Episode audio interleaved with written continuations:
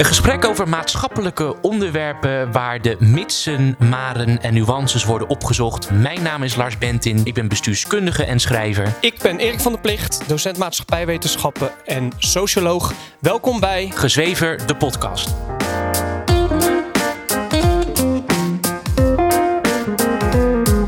Dat is niet normaal. Het is, Nee. het is niet normaal je de hele dag moe voelt, opgejaagd, dat je last hebt van piekeren en dat je zo, Ja. zo moe bent dat je buiten je werk om eigenlijk niets anders meer, geen leuke dingen meer kan doen. Ja. Dat is niet normaal.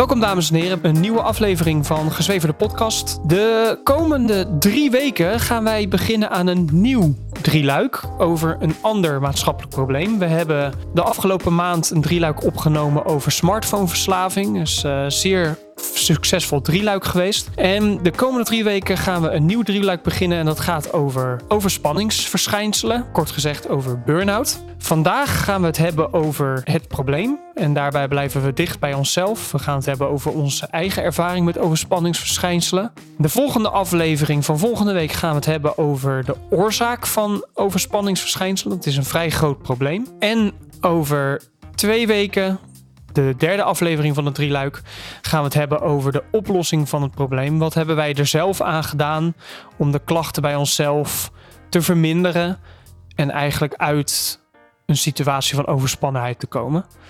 Dus welkom, ga er weer lekker voor zitten. We gaan beginnen, want Lars die wil ons wat vertellen. Dus vertel Lars. Het heeft een persoonlijk aspect en het is ook wel een fenomeen in onze samenleving. Eh, zeker van onze generatie hoor je heel veel mensen die het hebben over overspannen zijn, Ja. burn-out. Dus ik vond het eigenlijk wel een heel belangrijk onderwerp om het erover te hebben.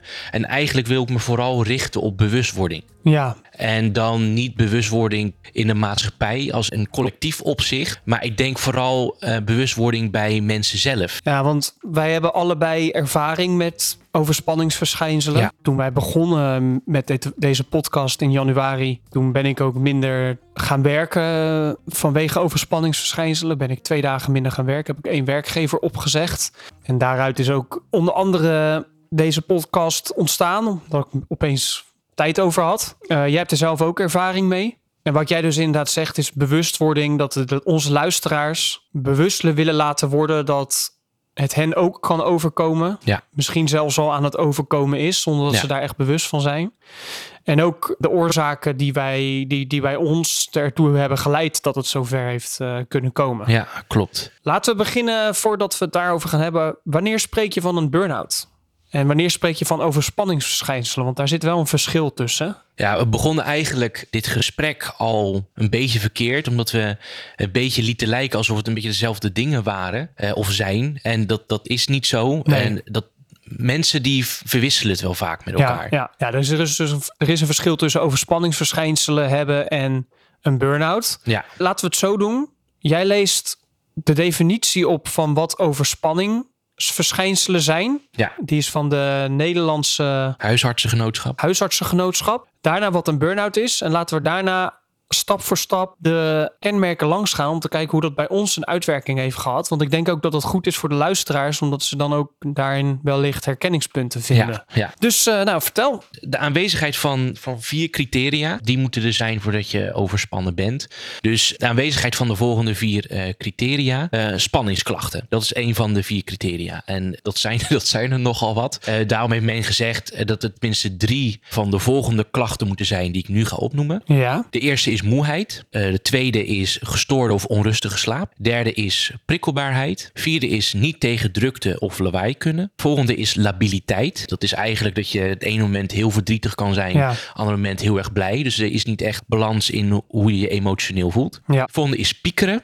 Volgende is gejaagd gevoel. En het laatste is concentratieproblemen of vergeetachtigheid. Ja. Dus als je drie van deze klachten hebt, Ja. dan voldoe je aan een van de criteria. Dan voldoe je aan uh, hoofdcriteria 1, dat is overspannings. Ja, ja spanningsklachten. Spanningsklachten, ja. Tweede criterium is uh, controleverlies. Er is uh, gevoelens van uh, controleverlies of machteloosheid. Ja. Derde is dysfunctioneren. Dat is eigenlijk dat je niet normaal kan functioneren in, in je eigen leven. Of het nou qua werken is of uh, in de sociale omgang met, met, met anderen. Je kan je voorstellen dat je gewoon eigenlijk of voor het overgrote deel of in bed ligt of niet uit de, de deur uit wil. Dat Ja. je alleen maar binnen wil blijven. En op werkgebied kan ik me voorstellen, deadlines niet halen, Ja. niet, niet de kwaliteit leveren die van je wordt verwacht eh, als gevolg van die klachten. En het laatste criterium is eigenlijk het minst boeiende voor dit gesprek in ieder geval. Dus dat het die verschijnselen daarboven, dus die spanningsklachten, controleverlies en dysfunctioneren, dat die niet het gevolg zijn van een psychiatrische stoornis. Ja, nou dat is. eh, bij jou twijfel ik er wel eens aan, maar bij mij. nee, dat is bij ons, dat is bij ons niet het geval. Eh, en wanneer spreek je dan van een burn-out? Een burn-out is als je. Burn-out is wanneer je dus een half jaar last hebt van deze criteria. Ja, precies. Van alle drie de criteria. En Ja. dan voor een langere periode. Ja, en wat zich dan uit is vooral heel erg fysiek. Is Ja. dat je daarmee ook een burn-out, dat je emotioneel Ja, en fysiek gezien zo uitgeput bent door die klachten. ja, Dat dat eigenlijk de hoofdrol speelt bij die klachten. Dus die andere klachten zitten er nog onder. Maar het toont zich vooral door geen energie meer te hebben. Ja, en ook echt moeite hebben om uit bed te komen. Ja. Moeite hebben om je lichamelijk ook te bewegen. Dat het zo'n... Ja. ja, precies. Ja. We hebben het dus vandaag specifiek niet over een burn-out. Maar Klopt. over, over spanningsverschijnselen. We hebben informatie opgezocht. De TNO, dat is een organisatie, publieke organisatie. Die, die doet onderzoek over onder andere werkgerelateerde zaken voor de overheid. De cijfers uit 2021, vorig jaar, laten dus zien dat 16% van de werkende bevolking ja, last heeft van overspanningsverschijnselen. ja, 16% Dat is 1,2 miljoen Nederlanders. ja, klopt. Het is dus een groter probleem dan je ook wellicht zou denken. En ik denk ook dat meer mensen er ook last van hebben dan dat ze zich er nu bewust van zijn dat ze er ook daadwerkelijk last van hebben. Ja, Nou, laten we dan maar eens bij onszelf eh, dat rijtje afgaan. ja, Wat belangrijk is voor de luisteraar überhaupt om te weten, voordat we hierover gaan beginnen, is dat het niet is dat je de ene week nergens last van hebt en de andere week opeens overspanningsverschijnselen hebt. Het is iets wat door de jaren heen erin zijpelt en het bouwt langzaam op en op een gegeven moment is het te laat. Dus dat moeten mensen heel duidelijk doorhebben. Je krijgt niet van een stressvolle week, raak je niet opeens overspannen. Dat is iets wat jarenlang opbouwt. En bij mij uitte zich het in vermoeidheid, heel slecht slapen. En dat ik eigenlijk geen zin meer had om nog dingen te ondernemen, activiteiten te ondernemen, zoals mijn werk en uitgaan en dergelijke. En op een gegeven moment merkte ik dat ik zo moe was dat ik was dus heel erg moe en heel erg overprikkeld. En we gaan straks ook die kenmerken allemaal stuk voor stuk langs. Maar dat is hoe het zich bij mij uitte. Tot ik op een gegeven moment een beslissing moest nemen om mijn ene werkgever. Ik, heb, ik had twee werkgevers. Ene werkgever waar ik op maandag en dinsdag werkte. Om, die, om daar te stoppen. Omdat het te veel werd. Hoe uitte zich het bij jou? Je hebt gelijk dat het er jarenlang incijpelt. En ook het aspect wat heel erg belangrijk is, dat het op een gegeven moment eh, te laat is. Ja, Eh, precies. in het verleden bij mij is het eh, wel een aantal keer te laat geweest. De laatste keer dus heel recent ook. Dan je hebt het, je hebt het eerst niet zo goed door. Als, je hebt het wel door, fysiek gezien. Maar je hebt de neiging om door te gaan. ja, precies. Op een gegeven moment dan komt er gewoon een, een dag eh, of een nacht en dan is het te laat. Want dan zegt je lichaam gewoon het is klaar. Ja, precies. En Dit, dan, ge- ja. dit is de grens. Ja, precies. En jij had het dan over hartkloppingen. Ja, en hartkloppingen. Paniekgevoel. Paniekgevoel, Ja. eh, opgesloten zitten. Ja. Niet alleen bijvoorbeeld opgesloten eh, zitten in je huis. Wat een heel apart gevoel is. Want er zullen vast wel wat mensen zijn die denken van... nou, ik kan me er niks bij voorstellen. en die mensen wens ik het ook niet. Ik wens het niemand Nee, toe nee. namelijk. Maar dat je opgesloten voelt in je eigen huis. Maar wat het meest enge is, tenminste was bij mij dan... dat je opgesloten voelt in je eigen lichaam. Ja, Of zelfs opgesloten voelt in je eigen hoofd. ja, maar dat je, dat je lichaam ook, bijvoorbeeld dat je hart heel hard, hard gaat kloppen. Ja, Dat je daar niets aan kunt doen. ja, ja precies, ja. Want normaal gesproken, als je bijvoorbeeld gaat sporten, dan gaat je hart snel Ja. kloppen. En als je sport, stopt met sporten, dan Ja. wordt je hart weer rustig. Maar nu, Ja. dat je lichaam dus eigenlijk symptomen vertoont waar je niets aan kunt doen. Nee. En die ook helemaal niet passen bij de situatie. Want Nee. dat je bijvoorbeeld op bed ligt, er is dus eigenlijk feitelijk gezien niets aan de hand, want je ligt op bed. Maar dat je lichaam dus, dat je heel erg hard gaat, eh, je hart heel snel gaat kloppen en dat je Ja. paniek voelt en zo. Ja. Ja. ja, en dat is ja, inderdaad dat, dat als je je wat gespannen voelt of wat, wat, wat opgejaagd. Dat je dan gaat liggen. Dat je dan denkt van nou, die gaat wel weer weg. En een groot deel van je jeugd is dat eigenlijk ook wat er, wat er gebeurt. En op een gegeven moment helpt het gewoon niet meer. Want Nee, dan ga je liggen en dan blijft het doorgaan. Ja, ik vergelijk het eigenlijk met een houten plank. Die kun je, hout is natuurlijk buigbaar, dus hout kun je buigen. Maar als je hem te ver doorbuigt, dan breekt de plank en dan is het te, dan is het te ver. Dan ben je Ja. te ver gegaan. Ja. dat is, je kunt jarenlang kun je die plank heel ver doorbuigen, maar op een gegeven moment is het te veel en dan is het klaar. Ja. Ja, nou laten we dan maar die symptomen langs gaan om te Ja. kijken hoe dat bij ons een uitwerking heeft gehad. Ja, eh, die spanningsklachten. Ja, het, kan zijn, spanningsklachten. het, kan, het kan dus zijn dat per, per persoon verschilt dat. Ja. Dus sommige personen hebben bepaalde klachten dus niet. Dus die Nee. hebben geen last van gejaagd gevoel of iets dergelijks. Dus we gaan kijken wat wij, Ja. wat voor ervaring wij erbij hebben. En, Aan een bingo eh, competitie. de, eerste, de eerste spanningsklacht. Moeheid. Bingo? Ja, absoluut. Moe. Zo. Oh, ja, dat was inderdaad. Als ik dan thuis kwam van mijn werk, dan ging ik op de bank zitten en dan kwam ik eigenlijk ook niet meer vanaf. Vanaf dat ik thuis kwam, ging ik op de bank liggen en dan ging ik televisie kijken. Ja. En dan het liefst om negen uur naar bed. Dus ja, en dat herken ik heel erg. Ja, mag ik het koppelen met het tweede? Want ja, je vertelde er net over, en eh, ik herken dat natuurlijk ook. Want je bent ontzettend moe, Ja, maar je slaapt onrustig. Dat lijkt natuurlijk zeker. Ja, een, ja, een- een Sla- paradox. Ja, nee, onrustig slapen. Ik, het in slaap komen ging dan nog wel, want ik was echt moe. Maar dan werd ik s'nachts midden in de nacht wakker. En dan ging ik, en dat paste er trouwens ook gelijk bij, ging ik heel erg piekeren s'nachts. Ja. Of ik werd dan s- s'nachts om half vijf en dan was ik klaar wakker. Kon ik niet meer slapen, waardoor nou, je, ik dus heel slecht sliep. Ja. Dus ja, zeker, dat herken ik heel erg. ja. Vermoeidheid en piekeren en slecht slapen. Ja, het versterkt elkaar. Die, dat het versterkt elkaar. Ja. Want dat is precies wat ik zelf ook ervaar. Want je bent heel erg moe. Je wilt dan gaan liggen. Eh, je bent eigenlijk heel de, heel, de, heel de dag moe. Maar je weet ook als ik nu ga liggen, dan. Dat, dat kan niet, want ik heb dingen te doen. En op een gegeven moment ga je liggen en dan ga je piekeren. En dan blijf je constant in een soort schemerwereld tussen in slaap komen, in slaap vallen. Maar dat lukt dan niet, want je gaat piekeren of je hebt een opgejaagd gevoel. Nou, dat is dan weer een andere. En daardoor slaap je dus niet goed. Of je raakt inderdaad wakker, omdat je lichaam al onrustig aanvoelt. Dus op een gegeven moment, als je een beetje uit je remslaap komt, dan diepe slaap, laat ik het zo noemen. Dan raak je wakker en dan ga je dus weer piekeren omdat je bang bent, omdat je dan weer niet in slaap komt. Ja, precies. En dat gaat dan continu zo door. Ja, klopt. En dan inderdaad ook het opgejaagd gevoel is dus ook een van die kenmerken. Dat had ik ook heel erg. Ja. Heel erg snel schrikkerig. Heel Ja. snel schrikken. Continu onrustig gevoel. Niet, eh, mijn lichaam kwam ook niet tot rust thuis. Dus heel erg gespannen in mijn spieren en dergelijke. Dus dat, ja, zeker, dat speelt er ook. In mijn, in mijn kaken ook trouwens. Ja. Heel erg, eh, mijn mijn gezicht heel erg gespannen. In mijn, in mijn kaakspieren. Dus ja, zeker. Dat herken ik, ja. Ja. Dan hebben we gelijk al. we Ja, nee, maar precies. Maar je ziet dus, maar dat is ook juist goed. Dat is ook goed, juist goed voor de luisteraar om te merken dat het dus allemaal bij elkaar aangesloten. Het zijn allemaal, het sluit allemaal bij elkaar aan. en Het versterkt elkaar ook. Nee, dat klopt. Want eh, je had het, eh, we hadden het net al over dat opgejaagd gevoel. Of dat, blijkbaar heet dat gejaagd gevoel. Die dan ook weer te maken heeft met twee andere. Prikkelbaarheid Ja. en niet tegen drukte of lawaai kunnen. Ja, absoluut. Ja. Dat is heel vreemd. Want je komt bijvoorbeeld net binnen dan via de deur. En dat is dan een klap van de deur. En dat op een normale dag is dat er. En dat is dan niet erg. Zo'n klap van de deur, als je dus een gejaagd gevoel hebt.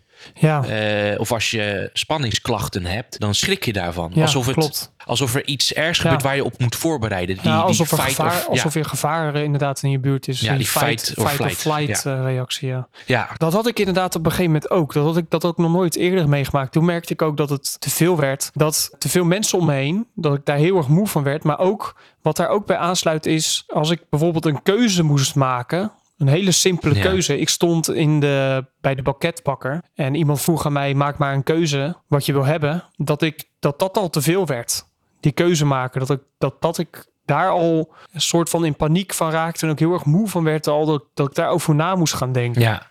Dus Ja. dat, dat, dat, je, dat je begint te merken dat kleine keuzes in je leven, dat je daar al heel veel moeite in moet stoppen om die keuzes te maken. Dus hebben we, daar hebben die dingen ook gehad. Prikkelbaarheid, niet tegen, niet tegen drukte of lawaai kunnen. Eh, labiliteit. Ik voelde me wel over het algemeen labiel natuurlijk. Omdat als je moe bent, als je snel overprikkeld bent, dan ja, dan dat gaat wel gepaard met labiliteit. Ja. Ja, Ja, het is natuurlijk die labiliteit dat je niet, dat je continu over kan gaan op een andere emotie, door die prikkelbaarheid natuurlijk. Ja, dat, dat, dat geeft heel veel, heel veel onrust. ja, Heel veel onzekerheid ook. En ook weer dat je erover gaat piekeren. Want Ja. wanneer ben je labiel en wat voor invloed heeft dat op eh, het contact met mensen? ja. Het laatste vind ik, vind ik moeilijk. Eh, Concentratieproblemen slash vergeetachtigheid. Ja, dat, dat, dat herken ik wel heel erg bij mezelf. Omdat, en dat sluit ook weer aan omdat je gejaagd bent en alles snel wil doen. Dan ga dan, ik ging da- daardoor ook zaken vergeten. Omdat mijn hoofd ook helemaal vol zat. Ja, Dus omdat mijn hoofd vol zat, konden er kleine. En omdat ik gejaagd was, dus eh, continu het gevoel had dat ik achterliep, dus dingen snel moest doen, ging ik ook weer zaken vergeten. ja, Kleine zaken die moesten gebeuren. Waardoor wat dan vervolgens het probleem ook weer versterkt, omdat je dan de hele tijd achter de feiten aanloopt Ja. de hele dag door. ja, dat is wel de kernzin, denk ik. Achter de feiten aanlopen. Ja, Dat is wel. de hele dag, ja. Stel je voor dat je het gevoel hebt voor mensen die het misschien moeilijk vinden om voor te stellen. Stel je voor dat je continu achter de feiten aanloopt. Of dat je continu een lijst hebt van dingen die je moet doen. Ja, Wat gewoon niet eindigt. Sterker nog, dat het steeds groter wordt. Dat je het gevoel hebt dat dat niet stopt. ja, Het is grappig dat je dat zegt, want bij mij is dat andersom. Want als ik een, een gejaagd gevoel heb, dan klap ik naar binnen. Dan ga ik piekeren, ga ik nadenken over dat gejaagde gevoel. Ga ik nadenken over wat voor emoties ik ervaar, wat voor gevoelens ik in mijn lijf ervaar.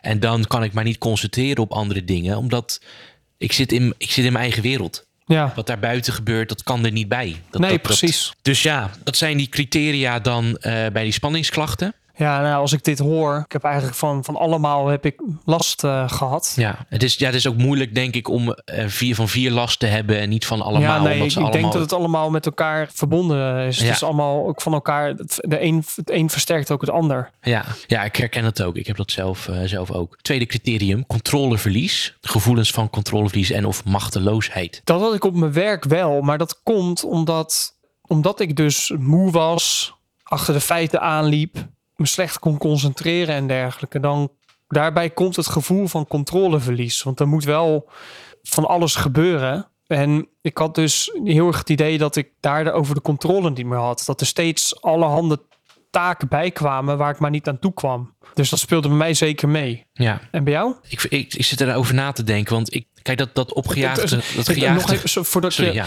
Het gevoel is eigenlijk dat je geen controle hebt over je eigen tijd Ja, en je eigen gemoedstoestand. ja, ja en, en dat gevoel, die, dat gevoel van controle verliezen, of het geen controle kunnen hebben over je eigen leven, dat is ook een toestand of gemoedstoestand, eh, wat ik heel moeilijk vind om uit te leggen, maar wat ik wel heel erg herkenbaar vind. Want dat is, daar komt natuurlijk ook die prikkelbaarheid ergens van, eh, van vandaan, die slapeloosheid, labiliteit, piekeren. Ja. Laat ik een, een praktisch voorbeeld geven. Dat ik dan in zo'n periode dat ik overspannen ben, dan lig ik in bed en dan wil ik eigenlijk al niet het bed uit omdat ik gewoon niet kan overzien op dat moment van wat ik allemaal moet doen. Ja. En dan raak ik een beetje lusteloos, omdat ik dan denk van ik, ik wil dit niet. Ik heb hier geen zin in. Ik weet niet waar ik moet beginnen. Ik zou niet weten hoe ik hier een rijtje van moet maken. Kost allemaal te veel energie. En dan komt er een paniekgevoel, omdat je dan het idee hebt van hoe kom ik hier uit? Ga ik nou heel mijn leven lang elke dag opstaan met het gevoel hoe kom ik door deze dag heen? Ja, zo, zo, zo erg is het bij mij niet geweest. Oké. Dat soort gedachten heb ik dan niet Ja. gehad. Als ik dat zo hoor, is bij jou het gevoel van controleverlies groter op, Ja. dan bij mij. Want ik ben op een gegeven moment minder gaan werken. Ik heb op een gegeven moment wel de controle teruggepakt. Dus niet, ik heb niet het gevoel, blijft dit voor altijd zo, maar wel dat ik geen controle heb over mijn werk en het werk, hoe dat allemaal opbouwt. Ja, ik denk dat het ook vooral mee te, maken heeft het verschil in persoonlijkheid natuurlijk daar een grote Ja. rol in speelt. Zeker. Bij mij, ik, ben best, ik kan best wel een controlefreak zijn. Ik wil heel graag het gevoel van controle hebben. Ja, Daar komt piekeren natuurlijk bij mij ook vandaan. Omdat ik, over, ik overdenk heel veel dingen die ik op een dag doe, ga doen of gedaan heb. ja. Nou, als dat je, als dat je dag is, dan is dat eigenlijk al best wel vermoeiend. Ja, maar dat wordt ook versterkt als je de dingen die je moet doen, haasterig doet. Ja. Want als je iets haasterig doet, dan kun je ook niet meer controleren of het goed is wat je hebt gedaan. nee, klopt. Ja, En dus ga je er elke keer over nadenken. Tenminste, dat is mijn eigen ervaring. ja, ja. Omdat ik dus of het gevoel had dat ik controle verloor, ging ik zaken haastig doen.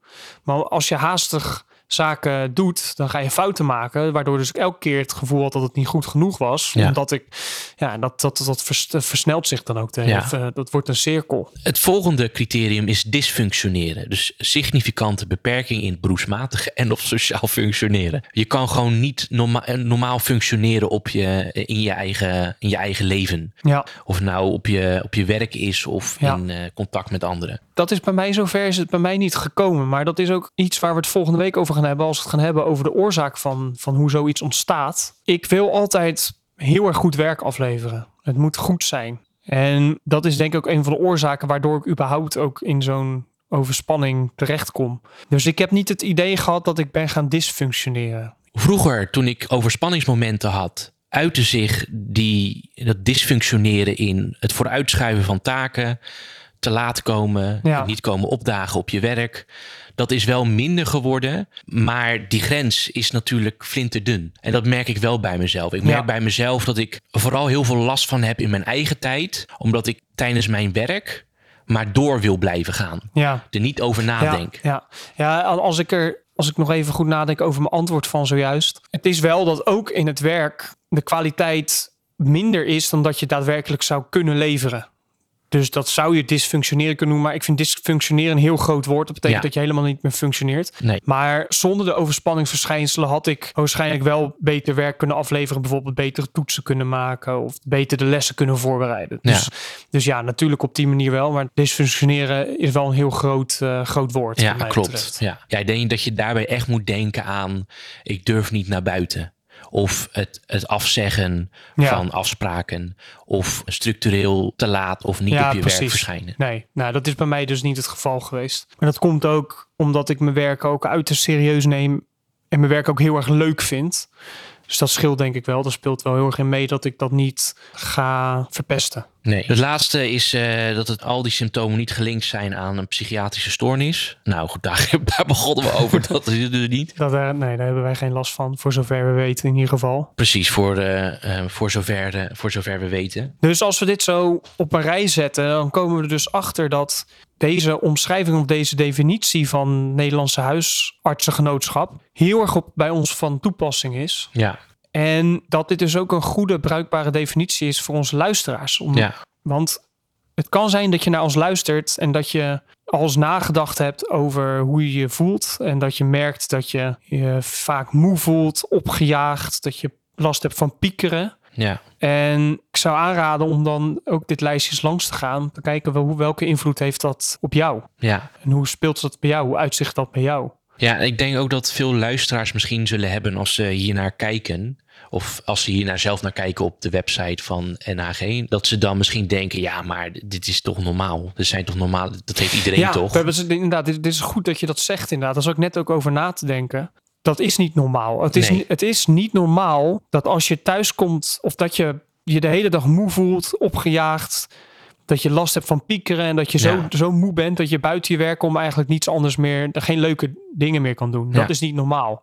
Dat is op een gegeven moment ook de reden dat ik ben minder ben gaan werken. Ik heb daardoor echt een flink bedrag aan salaris ingeleverd per maand, waardoor ik ook echt zuiniger moest gaan leven. Maar ik heb mezelf op een gegeven moment wel de vraag gesteld: is het extra salaris wat ik verdien het waard om iedere dag doodmoe op de bank te liggen? Ja. Dan heb ik geld, maar dan ben ik te moe om er iets leuks mee te doen. Ja, Dus inderdaad, goed dat je dat zegt. Het is niet normaal. En wat daarbij ook nodig is, en daar zullen we het ook over hebben over twee weken als we het over de oplossing gaan hebben, dat men dat je goed bij jezelf moet nadenken, wat voor leven wil ik leiden? ja, En daar komt ook onder andere bij kijken dat je heel goed moet gaan nadenken.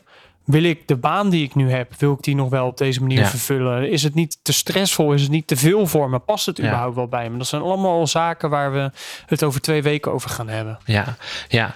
En, en daarbij, waar we het volgende week over gaan hebben, is natuurlijk de oorzaken De oorzaak, ja. De maatschappij is natuurlijk wel zo op ingericht dat, dat dit soort symptomen voorkomen. Maar dat heel veel mensen er last van hebben, Ja. of dat het normaal lijkt te zijn, Ja, precies. betekent niet dat het normaal is. Er zijn Nee, natuurlijk precies. heel veel middelen om dit te verhullen. Ja. Hè, als het gaat om koffie, als het gaat om dat je Ja. moe bent, dan drink je gewoon koffie. Ja. Je hebt natuurlijk eh, slaappilletjes die je kan nemen. Alcohol, die, waardoor je je minder gestrest voelt en dan sneller in slaap valt tussen twee Ja, ja, precies. Dus het, inderdaad, het wordt ook genormaliseerd. En dat is inderdaad ook een van de oorzaken. Ja. Maar daar gaan we het volgende week over Klopt. hebben. Luisteraar, wij zullen op onze website gezweverdepodcast.nl ook een link plaatsen naar de informatie, naar de bronnen waar we ons cijfermateriaal onder andere op hebben ge- gebaseerd. Ja. En we zien jullie volgende week weer terug. Dan gaan we het hebben over de oorzaak van het probleem overspanningsverschijnselen. En de week daarna over de oplossing. Nou, Dankjewel, Lars. Yes. Oké, Heel. tot volgende week. Doei.